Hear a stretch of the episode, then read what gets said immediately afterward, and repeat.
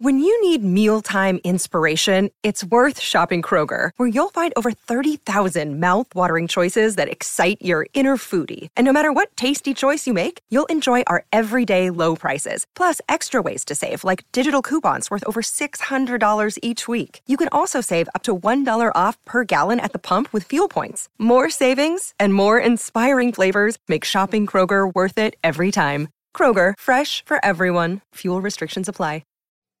Hey everyone, Abu here with a small note before you start this episode. You're about to listen to part one of a two-part Fremen conversation. Leo and I ended up having way more to say than we thought we would about the Fremen and their history and their place in the Dune universe. So we broke it up into two easy-to-digest episodes.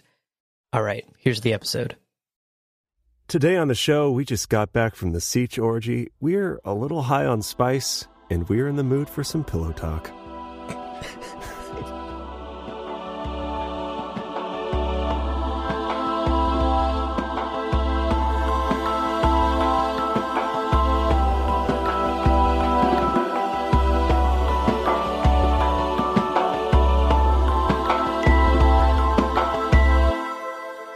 Welcome to Gom Jabbar, your guide to the iconic world of Dune. We'll be exploring the themes, philosophies, and characters found in the sandy depths of this vast universe, from Frank Herbert's groundbreaking novels to the adaptations on film and TV. My name's Abu.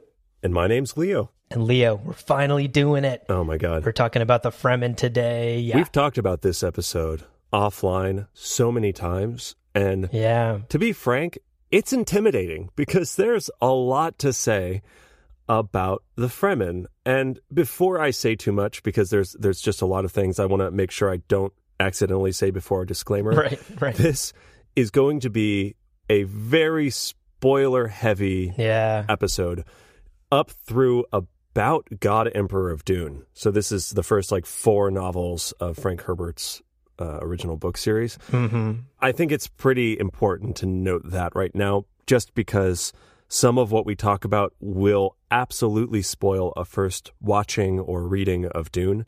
So 100% be aware. If you haven't read through about God Emperor of Dune, know that we are talking about some things that will probably impact that experience. Yes, definitely. I'm glad you said that right off the bat. I was just thinking that too. Like, I was afraid to say anything more about the Fremen in the intro because anything we say today is probably going to be a massive spoiler.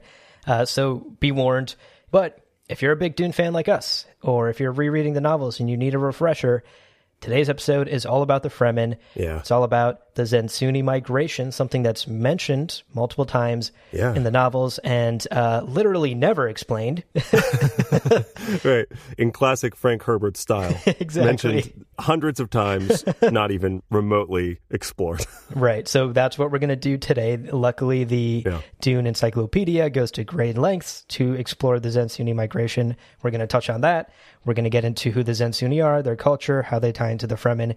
And then we're going to talk about the rise and fall of the Fremen, which I think is really interesting and tragic and extreme and a lot of other adjectives that we'll touch on today. But super interesting stuff. I've personally been looking forward to this episode for a while because the Fremen are so integral to the story, right? The Fremen are intrinsically tied with Arrakis, with Dune, and with the fate of the Atreides. Totally. With Paul's rise to power and, ultimately his fall. Like, none of that is possible. None of the history of Dune and Arrakis is possible without the Fremen. They're so integral to the universe and to this story.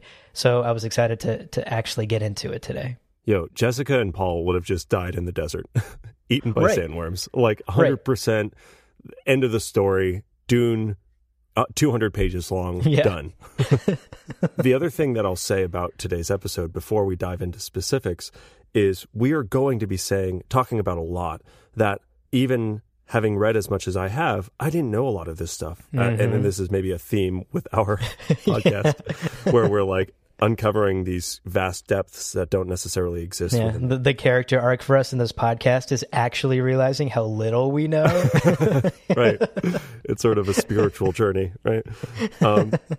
The other thing that's worth mentioning about today's episode in particular, we cannot cover everything that there is to cover about the Zensunni. And I want to stress the encyclopedia. Yeah. It's got like 40 pages on the Fremen culture.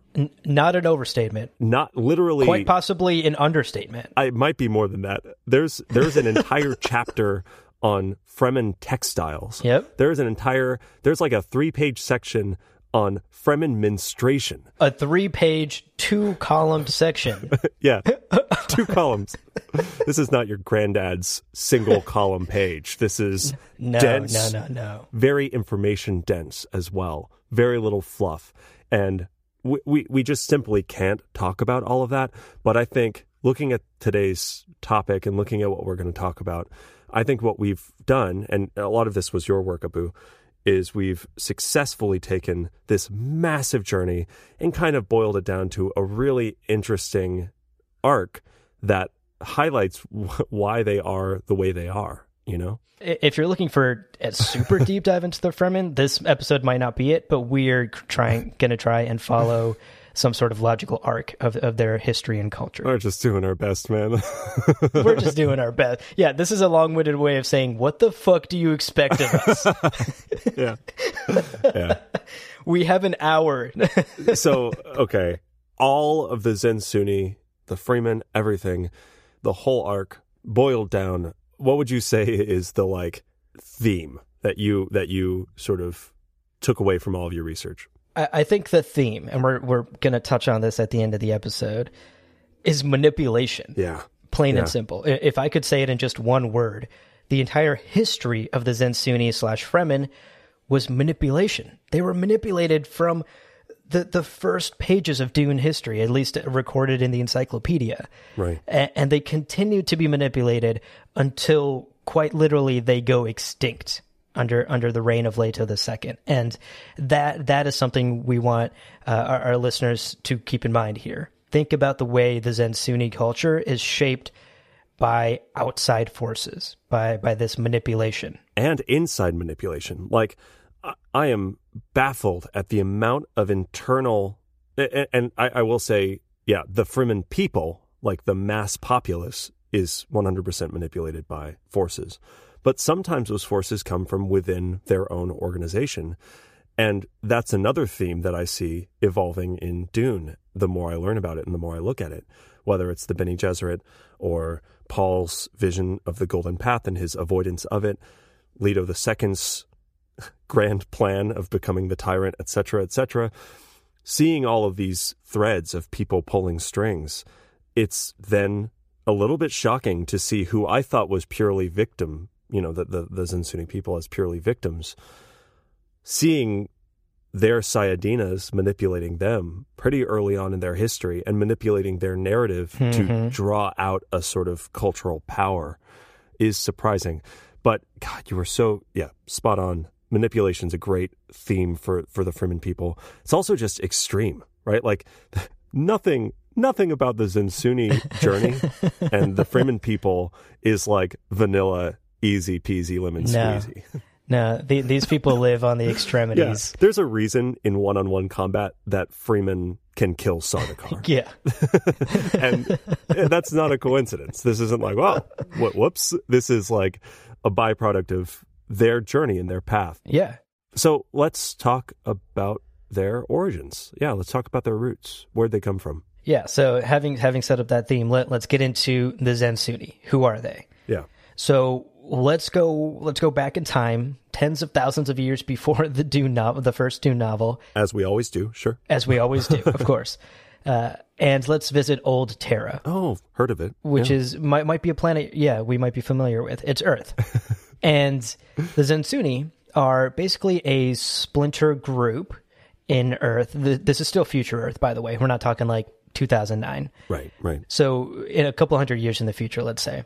The Zensunni are a splinter group that broke off from this religion that was following this prophetic figure named Mahomet. Yeah. And Mahomet was considered somewhat like the third Mohammed. So the prophet Mohammed... He was like a messiah, right? Yeah, definitely a messiah. And my assumption here is that Mahomet And the religion that Mahomet was leading was very Islamic in nature, or at least had many of its roots in Islam. And we'll see that throughout Zensunni culture, and we'll see that even bleed into Fremen culture in the future, this very Arabic Islamic base. So the Zensunni are actually people who broke off from Mahomet's religion, and they develop their own teachings and doctrines under the leadership of someone named Ali Ben Ohashi. A little factoid here, some reports indicate that his doctrines that he wrote, this new Zensunni doctrine that broke off from Mahomet, might have actually just been authored by his second wife, Nisai Ben Ohashi. Yeah. So more power to her. Yeah, hashtag feminism. Yeah. And now I'm starting to question who actually wrote Dune, Frank. Yeah, was it Beverly? Frank's second wife. So the Zensunni effectively here break off from this religion thanks to this doctrine written down by Nisai Ben Ohashi. And their culture is, like I was saying earlier, very much adapts from two sort of modern cultures that we know today. One, Islam, of course. That's where sort of the Sunni part comes from. Sunni in modern times is a sect of Islam. There's Sunni and Shia. Sunni is the larger of the sects. And then the other part of their name, Zen, comes from Buddhism, sort of the Zen philosophy. Right. And, of course, that's reflected in their name, the Zensunni, but that's also sort of what their culture ends up adapting, and that's sort of their roots. It's worth mentioning that the way the encyclopedia frames this is that some scholars, quote-unquote, believe that this is sort of the origin of the name, but there are no other explanations for where this name comes from, and it seems almost, when you start looking at the culture and the practices and the philosophies of the Zensunni people, it seems almost heavy-handedly obvious. Right, yeah, a little on the nose. Yeah. So they believed, and again, when we're talking about this idea of extremeness, the Zensunni believed they owed absolutely zero allegiance to any secular government ever. I'm there with them. Yeah, you know, I'm getting there. So they preferred to live these sort of tribal nomadic lives, and often ended up in these sort of harsh, isolated environments away from dense governed areas like city centers, like an area. And I think this is even mentioned in the encyclopedia, right? This like in the Sahara Desert, mm-hmm. right? Mm-hmm. Harsh, unforgiving, and again, kind of an on-the-nose precursor to times to come. Right.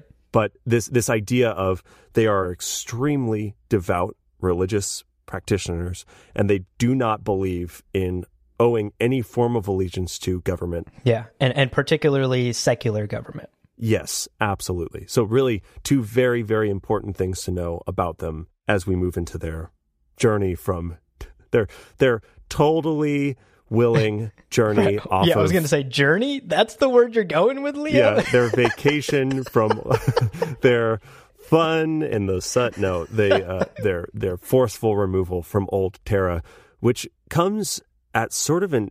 You know, inevitably, when we think about discovering planets, this is a way that it could be handled. But I thought this was so interesting in the encyclopedia, this sort of gifting of habitable planets. Yeah, super interesting stuff. And I'll try to, again, boil down a double-columned, many-paged explanation from the encyclopedia into just a couple of minutes here. But so now that we've established, like, this is Zensunni culture, this is sort of their origin, this is where they came from on old Terra. Now let's move into the phase of like their migration, their journey. And this is a period of time where humanity is expanding out into the universe, colonizing other planets. And there's something you don't really think about when we talk about sci-fi and other planets.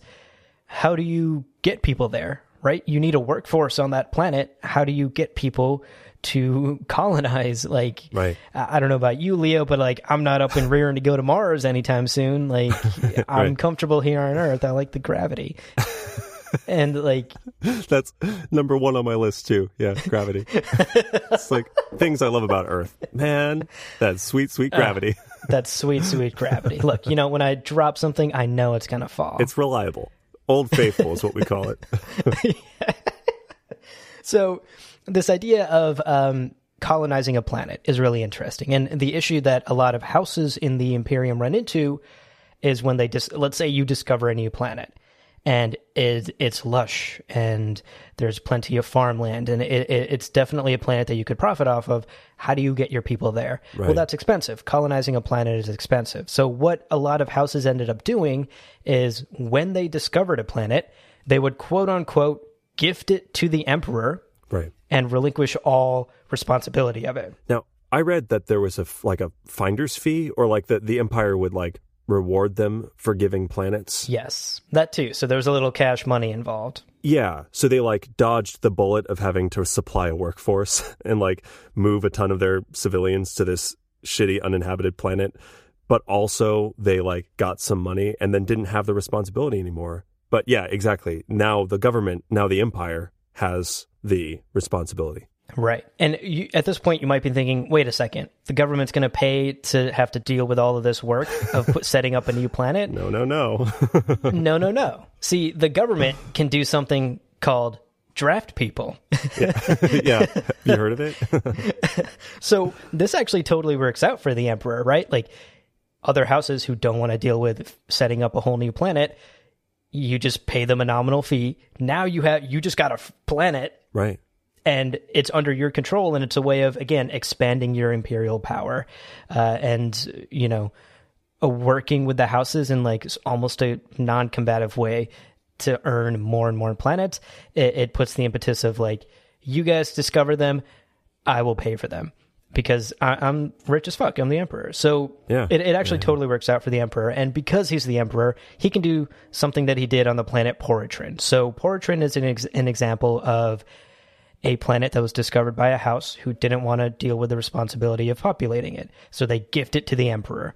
And the emperor decides, okay, cool, let's populate this planet with 2 million people from Old Terra. Yeah. So he goes to the governor of Old Terra and demands that the governor give him 2 million people to help colonize this new planet Poritrin that he was just gifted.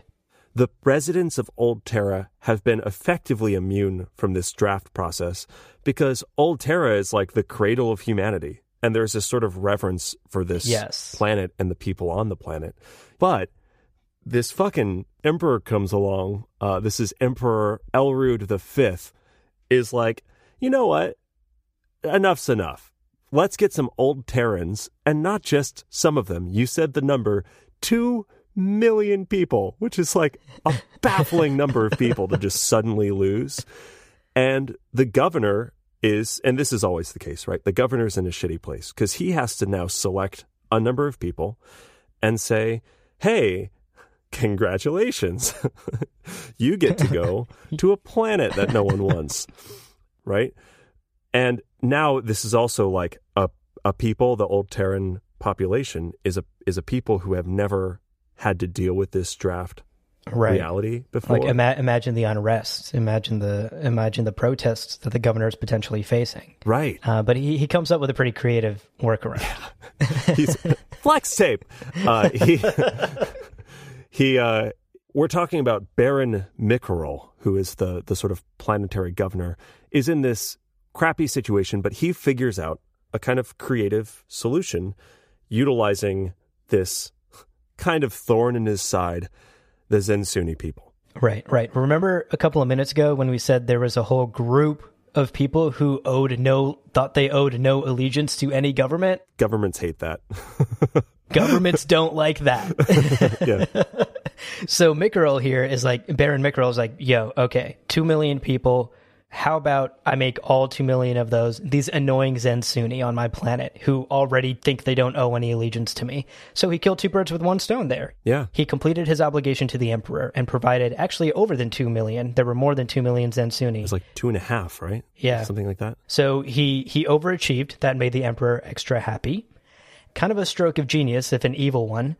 Right. But he forces these 2.5 million Zensunni people to uproot from Old Terra and dumps them on Poritrin, and they have to start their lives anew.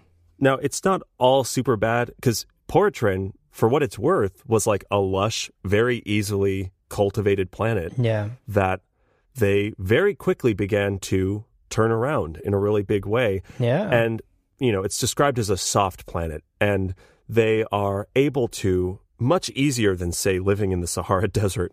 They now have this almost free time as they're growing their culture. And this is across, as all things in Dune, this is across hundreds of years and like multiple generations and stuff. Yes. Yep. In this free time, their religious leaders and the Sayadina, the oral storytellers and history keepers of their people, start working their doctrines and start reworking and cultivating their kind of myths and philosophies and, you know, superstitions and beliefs while they're on this planet.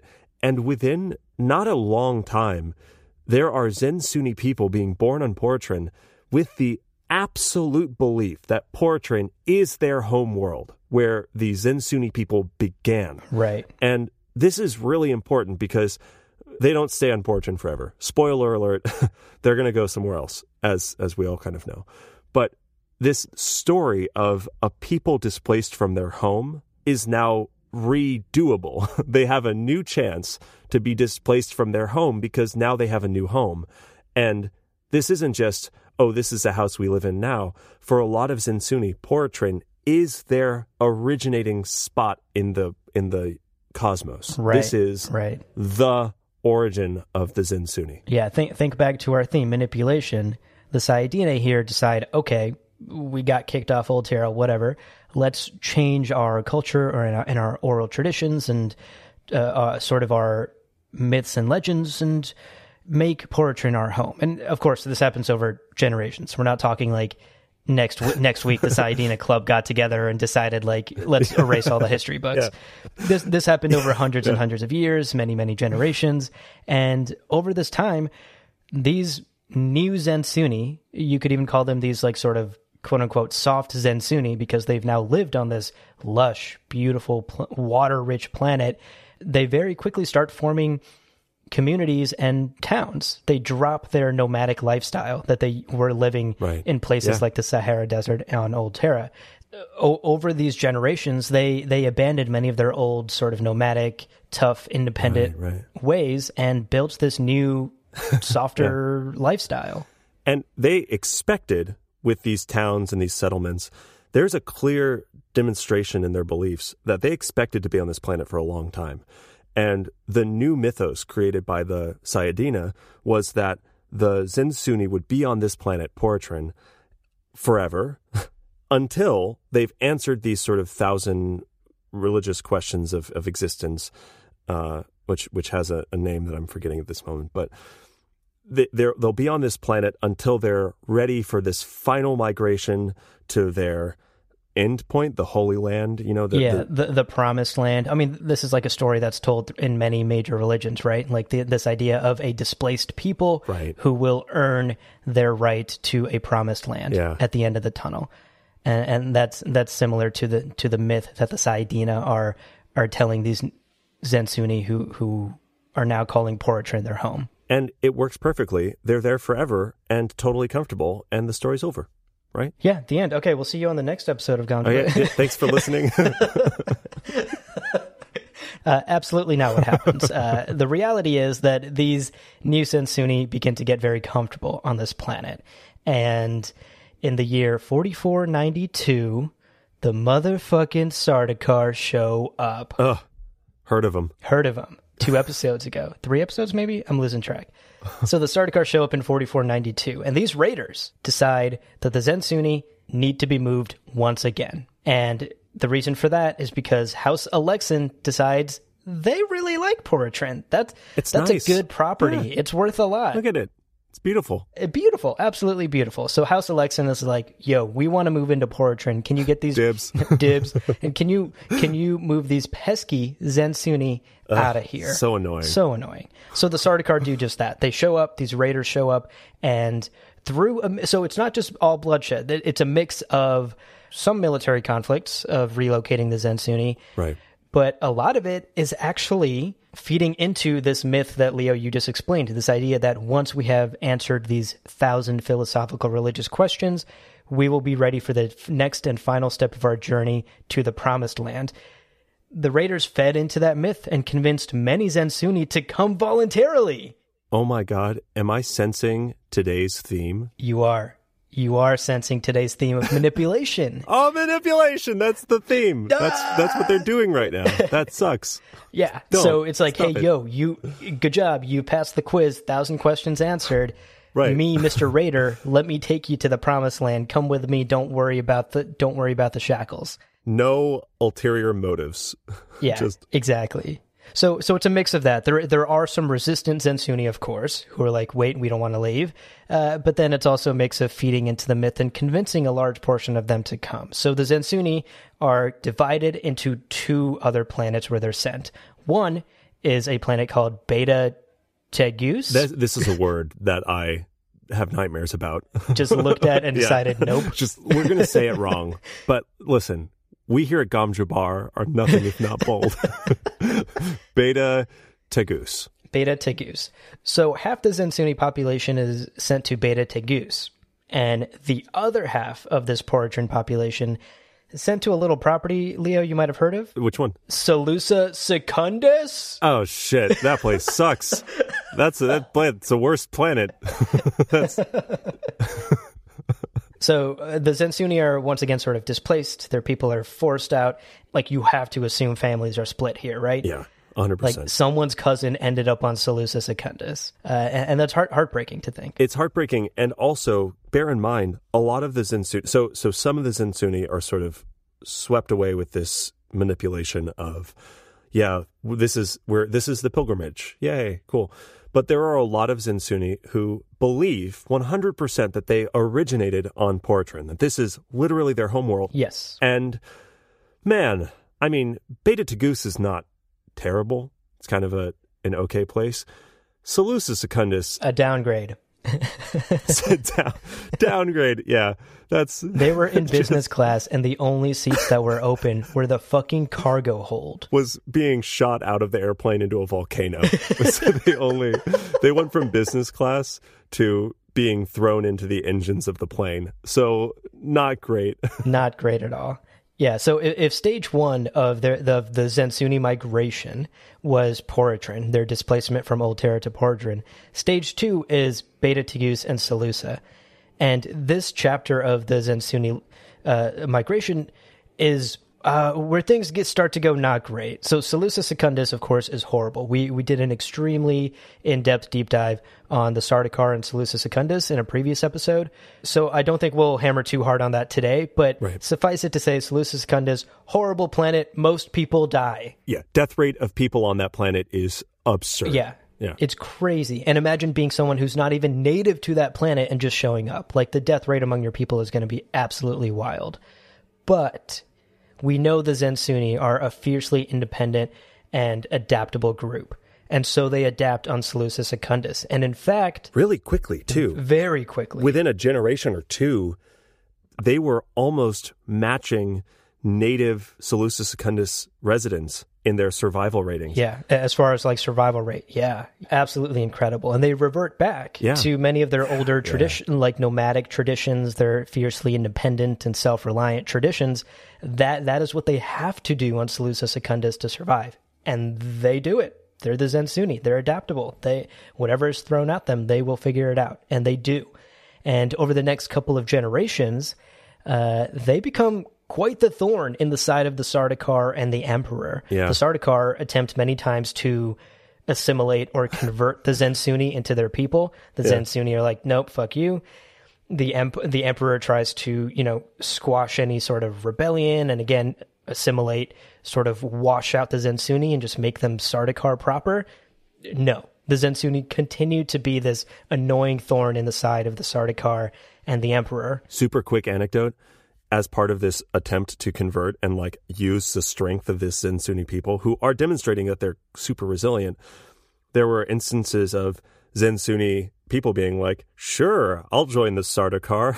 Oh, yeah, this is good, yeah. And then they are trained, and they're doing great, and the Sardaukar are like, wow, I guess they're really serious about this whole Sardaukar thing. They're like drinking buddies with Joe the Sardaukar and everything. Yeah. Yeah. Joe Sardaukar. Yeah.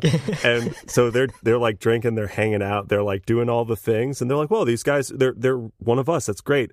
Okay, time for weapons training.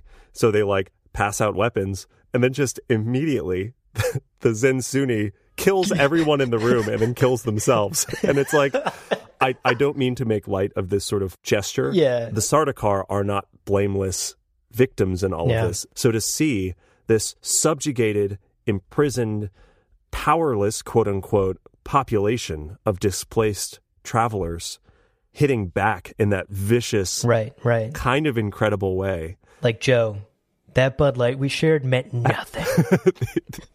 They have Budweiser Light on Salusa Secundus? They have exclusively Bud Light Lime on Salusa Secundus. That is the worst planet. The worst of all beers. Today, very clearly not sponsored by Bud Light Lime. You can't get anything else on tap. It's just fountains of Bud Light Lime. Fucking worst. Wow. I'd rather drink water. Truly. Awful. But the Zensunni, so they survived this Bud Light Lime life. And they survive it enough to be annoying enough to the Emperor that the Emperor's just like, okay, I can't take this anymore. Yeah. This is incredibly annoying. My Sardaukar are literally getting killed by Zensunni. I need to move them. So, as we just do now, the Emperor's like, move these guys to another planet. Get them out of here. And they do. Yeah. So these Zensunni on Salusa are then transplanted once again to a planet called Ishia. And we'll return to that in a bit, because we need to talk about the other half of the Zensunni from Poritrin, the ones that were sent to Bela Tegeuse, which, Leo, I'm just realizing I'm pretty sure I spent the entire beginning of this episode mispronouncing. Oh, my God. Yeah, we did. We said Beta Tegeuse. Okay, to be fair, there's a lot of planets. There's so many planets. A lot of planets. Okay, for the record, it's Bela Tegeuse. Bela Tegeuse. Yeah. Okay, yes. So it's Bela Tegeuse. Yeah. If you re-listen to this episode, just pretend we said that earlier. Right. So this other chunk of Zensunni that were sent to Bela Tegeuse is on this planet, which is actually kind of similar to Poritrin. And over about 800 years, they kind of return to their Poritrin habits of, like, building communities. They're not really nomadic. They're farming. They're cultivating the land. They have learned kind of a lesson about all of this. On Poritrin, they built these like villages all over the planet, just super spread out, using the space, enjoying the planet. And that really left them open for the raiders that came. So on Bela Tegeuse, they build much more condensed kind of cities that have retaining walls, and they're more guarded, and they're more like set up to defend themselves against outside forces, which would work if they had any concept of how powerful the Sardaukar are, because unfortunately, after about 800 years of relatively peaceful life on Bela Tegeuse, the Sardaukar show up. Yay. Yeah, like their mentality here on this planet was very much like, divide and relocate my people once, shame on me. Right. And they were ostensibly prepared for it again, but again, we talked about this in our Sardaukar episode. No one can match the Sardaukar, no matter how prepared you are. They are the best fighters in the galaxy. And like you said, they descend once again on the Zensunni people here. The fight is pretty pathetic. It's over pretty much immediately. Right. And the Sardaukar relocate them to two places, Rossak and Harmonthep. And the raiders took the Zensunni from Poritrin because of one reason. You know, it was going to be the home world to this house. Mm-hmm. Now there's a sort of two-pronged reason. The first reason is that these two planets that they're sent to, Rossak and Harmonthep, are young. They need more working people. They need more hands on deck to build up the colonies. The second reason is the Sardaukar had to kind of occasionally be used for these sort of violent means so that they wouldn't lose their edge. I also a little bit suspect that the Sardaukar need to have the reputation for they end fights immediately and they're really powerful. Right. What an easy 3-point shot, right? Right. Like go beat up the people that have been relocated and beat up multiple times for generations. Right. Like, that's an easy dunk, for the Sardaukar. It's a big W, just very easily won. And adds to the, again, this wasn't said in the encyclopedia, but as I was reading it, I saw this as a pretty clear. Did they really anticipate this being like a hard-fought battle? No. I don't think so. And what's another benefit to sending the Sardaukar to an easy win? Well, now the Sardaukar have one more battle that they've won undefeated. Yeah. You know? Builds up their myth, makes them scary. Yeah, absolutely. Reminds people of the power of the Sardaukar. Yeah. But think about that. And we're sort of flippantly talking about these two reasons, but like, think about this from the Zensunni perspective. Right. Your entire people who have already been displaced multiple times are once again families torn apart, cities torn apart, communities torn apart, just because the Sardaukar need practice. Right. Terrible. Or just because the emperor's like, Rossak and Harmonthep are doing well, but we could probably use with a couple million more people. How about we move these people again, who we know we can easily move because we so overpower them? That like makes my blood boil. Yeah, that's terrible. I don't think any reason would be justified, of course, but these reasons of all reasons are not justifications for... These are especially shitty reasons. Once again, uprooting the Zensunni and destroying their lives. And it's this sort of persecution happens over and over and over again. And the entire Zensunni migration is just this cycle repeating. The emperor and the empire or the Sardaukar deciding, hey, these people are in our way, move them. Or, hey, we need these people for slave labor, for a workforce, for a colony, move them. And the Zensunni are never able to stop this. They can't break this cycle. At least for a few more generations. It's pretty horrific. Like, I really want to put that in perspective for us, that from the Zensunni perspective, every couple of generations, your people are getting absolutely torn apart and thrown into slavery or thrown onto other planets they know nothing about. It's horrific. And even if individual Zensunni don't remember that full path, the Sayadina do. Right. The history keepers do. The history keepers do, exactly.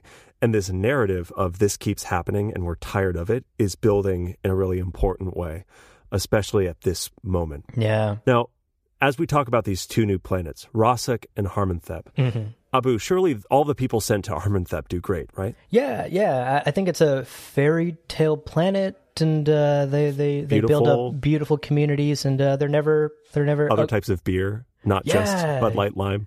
No. They get access to wines. Whoa, nice. Yeah, and for all intents and purposes, I think Harmonthep would have been a paradise if it wasn't blown up in 6800 by unknown causes and everyone was wiped out. Oh, no.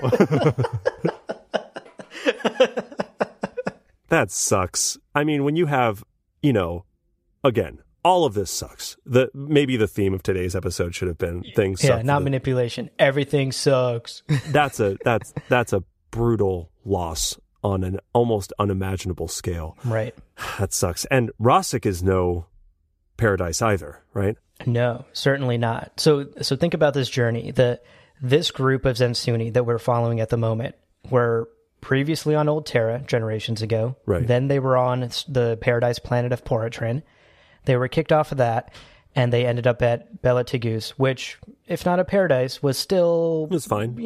It wasn't business class, but it was first class. It was fine. Yeah. And then now, they end up on Rossak. And Rossak was harsh. Right. Maybe not as harsh as Salusa Secundus, but it is a brutal, harsh planet. And the Zensunni, the people that have come to this... have been forced to this planet...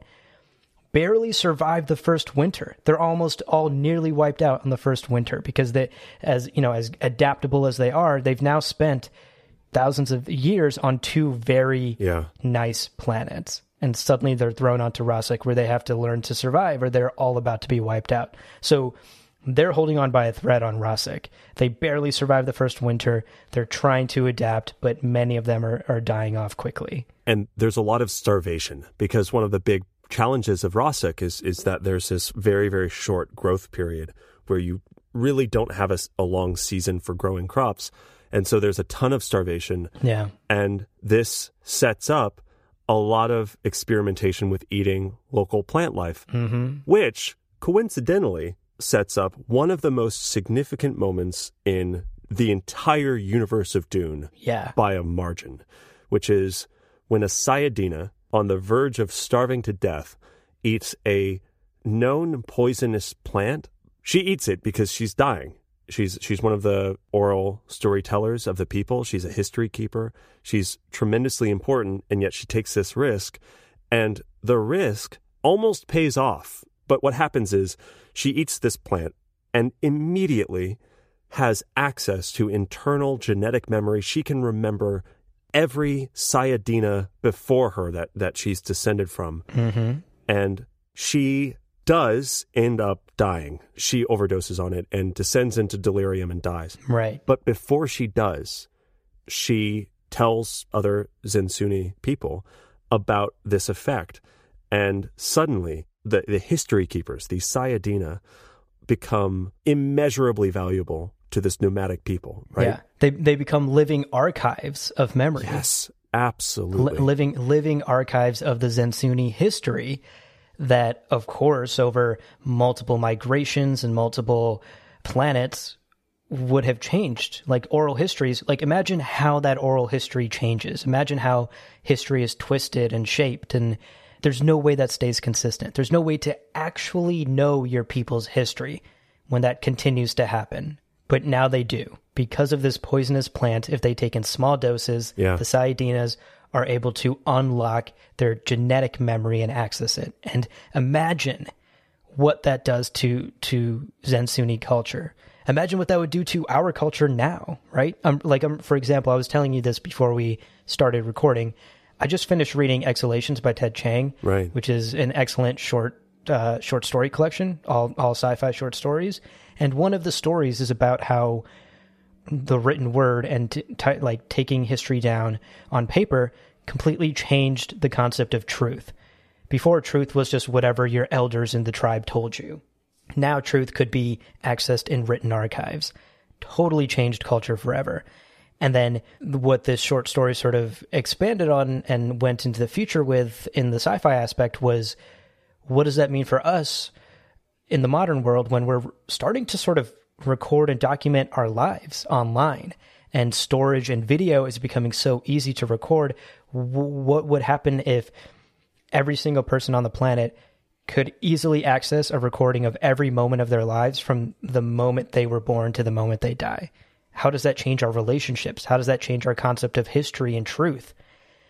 Imagine that happening to the Zensunni. Yeah, crazy. That's mind-blowing. You realize you can access the exact truth of your people, something you didn't have access to for generations and was modified and manipulated, again, that word, over thousands of years.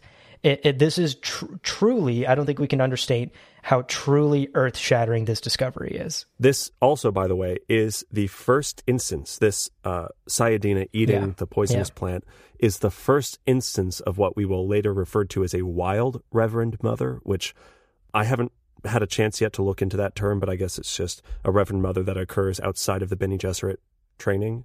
That's my assumption as well. Yeah. TBD on our Bene Gesserit episode, which we are also very much looking forward to. We keep teasing it, but we'll get around to it eventually. A lot of research has to go into that one. But you're totally right. So these Sayadina, when they take this plant and unlock their genetic memories, then quote-unquote graduate into what we will later in the Dune books know as the Reverend Mothers of the Fremen people. So this completely, once again, changes the culture of the Zensunni. And what I love about this is what the Zensunni people do with this new knowledge. Once they know their history, they can plot out their future. How incredible is that? Right. The Zensunni up to this point don't have a full picture of their displacement and their treatment by the empire and how their people have been split and transplanted. And again, these are generations and generations and generations. This isn't something they can access in a history book. Now they can in a living history archive in the Sayadinas. And this is a totally normal and expected response. They decide they've fucking had enough. Yeah. They're like, we're done with that. Yeah. Yeah. And once they decide that they're done with that, they start planning this long-term goal to leave Rossak, and they negotiate with the guild, and they are effectively trying to find a home for themselves. They're trying to find a place where the Zensunni people can go and be away from the Empire and be away from all of the constant attacks by the Sardaukar and their families and communities being torn apart. They've had enough of that. They understand their history now, and they do. They negotiate with the guild, and ultimately the young generation of Zensunni leave their sort of older parents who can't leave Rossak. Which is also tragic. That was like a single sentence in the encyclopedia that hit me so hard. It's so sad. There's so much history and emotion behind that one sentence. The young generation left. The old generation literally sacrificed their lives and their futures, knowing that they wouldn't make it through another winter on Rossak for the future of the Zensunni people. When you have the crazy, crippling cost of guild transportation and working with the guild to move this big group of people, when they're making that decision, they have to take into consideration, we can only afford to bring this number of people. And that's heartbreaking because it's not even... Yeah, exactly to your point. And what the throwaway sentence in the encyclopedia, they're not just deciding, well, I guess we'll split the people again. Right. It's everyone we leave is going to die within a year, probably. Yeah. It's a truly heartbreaking sentence. And it's, like you said, just a throwaway in the encyclopedia. Something else that actually speaks to their community-based mindset, they haven't forgotten the other Zensunni. Remember a while ago we said there were Zensunni from Salusa Secundus who went to the planet Ishia? Yeah. These Rossak Zensunni don't forget their brethren on the way to this new planet. So they strike a deal with the guild. The Zensunni get on a guild highliner and they decide, okay, we're going to this new planet. The guild is like, we got a place for you to go. We'll take you there. On the way, they stop and they get the Zensunni from Ishia as well. They want to rebuild their community. I love this focus on like we are a people and the choices we make collectively affect all of us, and that's pervasive throughout Fremen culture in the books. That comes from this Zensunni mentality of togetherness, and they stop by Ishia.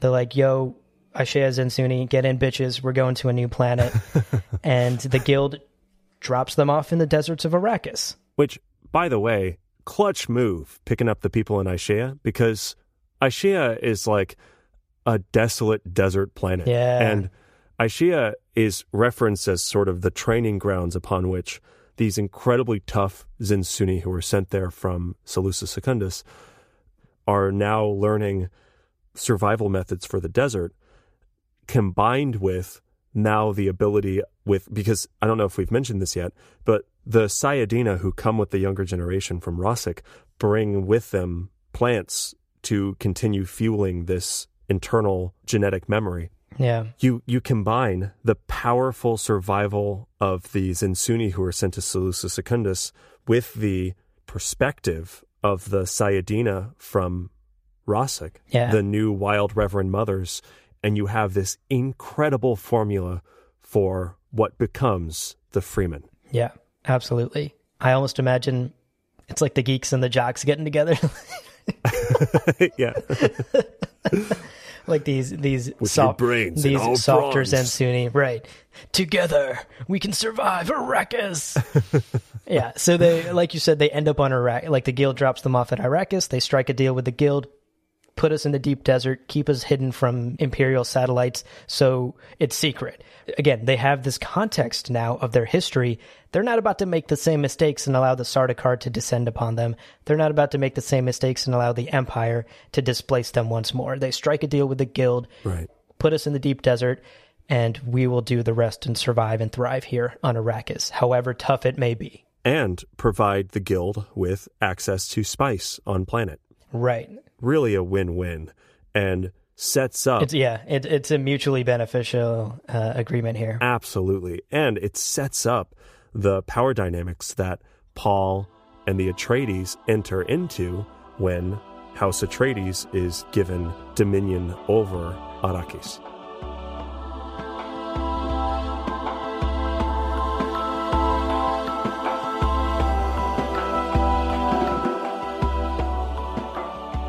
Okay, so this is a pretty good place to stop the conversation. In part 2, Leo and I will dive into the Fremen on Arrakis and their rise and fall throughout Dune history. As always, thank you so much for listening, and as always, We'll see you on the Golden Path.